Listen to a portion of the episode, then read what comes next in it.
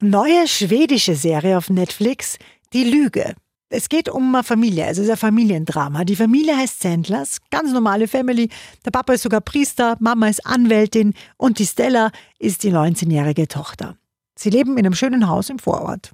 Also alles perfekt, bis aber eines Tages die Tochter des Mordes bezichtigt wird. Entschuldigung, was ist denn passiert? Ein Mord, glaube ich. Ihre Tochter wird wegen eines schweren Verbrechens bezichtigt. Wir sind hier wegen einer Hausdurchsuchung. Eltern sind am Boden zerstört, Tochter auch und nach und nach tauchen dunkle Geheimnisse der Familie auf. Die Lüge auf Netflix kriegt von uns 8 von 10 Couchpunkten.